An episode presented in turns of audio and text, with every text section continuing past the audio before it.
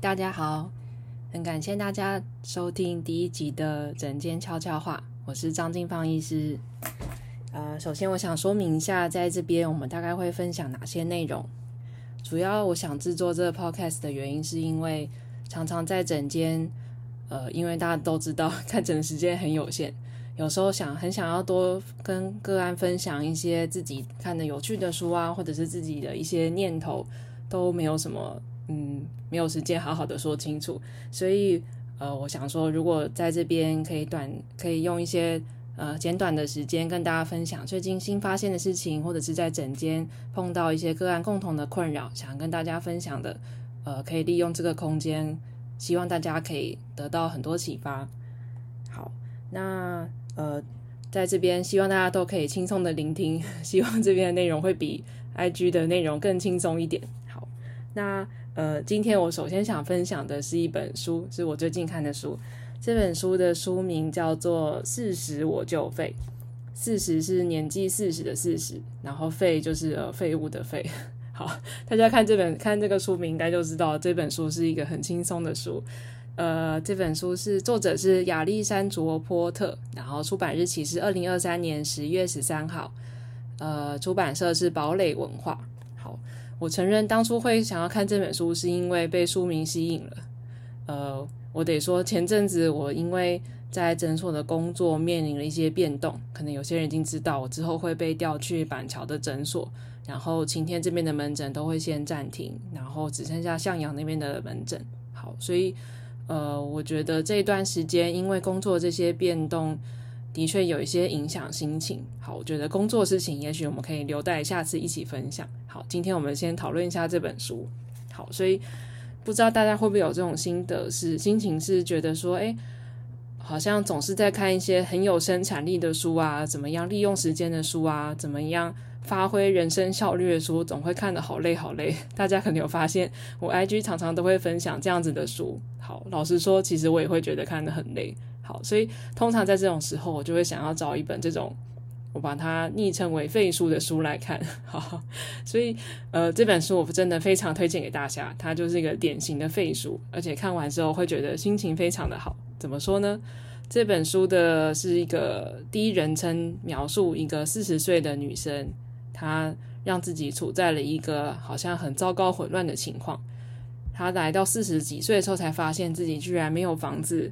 没有车子，没有男朋友，也没有工作，身旁的人全部都结婚有小孩了，只有自己什么都没有。好，通常这样子开始的故事，大家就可以想象，可能后面会来一个绝地大反攻，个案可能会突然交了一个又高又帅的男朋友，然后突然搬入一个豪宅。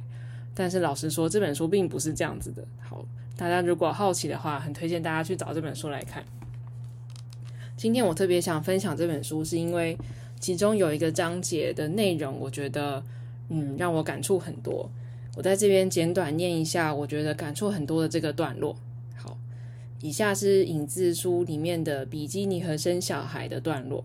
好，书里面的作者写到说：“我躺在饭店泳池边的遮阳椅上，随手翻阅我在机场买的杂志，其中一本的封面上，某个肥皂剧女演员正在炫耀她的新宝宝。”内容在一篇探讨名人怀孕的专专栏后，花了整整八页的篇幅，详细记录了整个生产故事，装法都非常的完整。里面就引述了：“我从来都不知道世界上存在这样的爱，现在我成了母亲，我也终于成了女人。所以，我这样算是什么？我算是非女人吗？”我很生气的伸手拿起下一本杂志，只不过这一次封面上的名人改成穿着比基尼炫耀她最近减肥成功。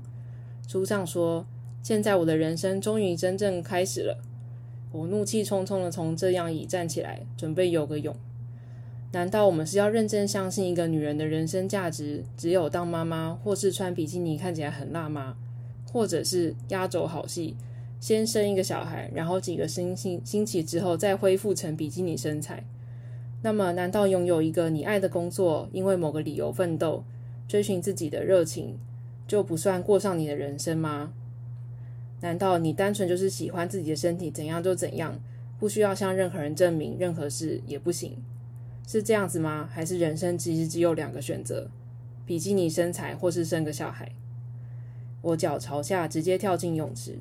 这还引发了我想到另外一个问题：要是你既没有比基尼身材，也没有生小孩呢？好，我朗读书的内容大概到这边，大家应该可以看得出来，这个段落想讲的是，呃，好像在这个年代，总是有很多外界的讯息在告诉我们，什么年纪就应该要做什么样的事情。好，例如说，在台湾可能会觉得说，一个四十岁的女生，如果你还没有一份稳定的工作，没有结婚，甚至还会要求你要有小孩。如果你这些一个都没有，是不是难免会受到长辈的质问，或者是你也会觉得好像跟身边的人格格不入？好，这本书主要就是想探讨这样子的问题。呃，这边我想分享一下我在博客来上面看到有人分享的话。好，这个人是这样子说的。要是我们都已经尽力了，最后却还是失败呢？到时候该怎么办？难道我们应该就要觉得自己很糟吗？难道不能接受我们就是不知道吗？好，如果我们可以接受我们都不知道，是不是才能拥有自由？人生其实是可以稍事休息，在喘息的期间重新蓄电，然后重新才稳步伐前进的。这个是博客来的。呃，四十我就废下面有人的分享。好，呃，我之所以会想要推荐这本书给大家，是因为最近在诊间也时常有这样子的问题讨论。不管是因为年纪的关系、工作的关系或感情的关系，大家总会觉得自己好像非得落入某个正确的框架。当自己没有办法符合这样子的形象的时候，就会觉得自己好像是失败的，或者是比不上别人的。好，我都会常常跟诊间里的个案说，呃，其实理智上想起来，应该大家都会发现说，每个人的喜好、外表、人生的经验、自己擅长的事情、自己的个性，其实都是不一样的。那为什么大家可以接受自己在各个方面有自己的特色，却不能接受每个人在每个年纪应该有自己当时最适合做的事情呢？这样讲，大家应该可以理解我想表达的。那今天的分享就到这边，我们下一集再见，拜拜。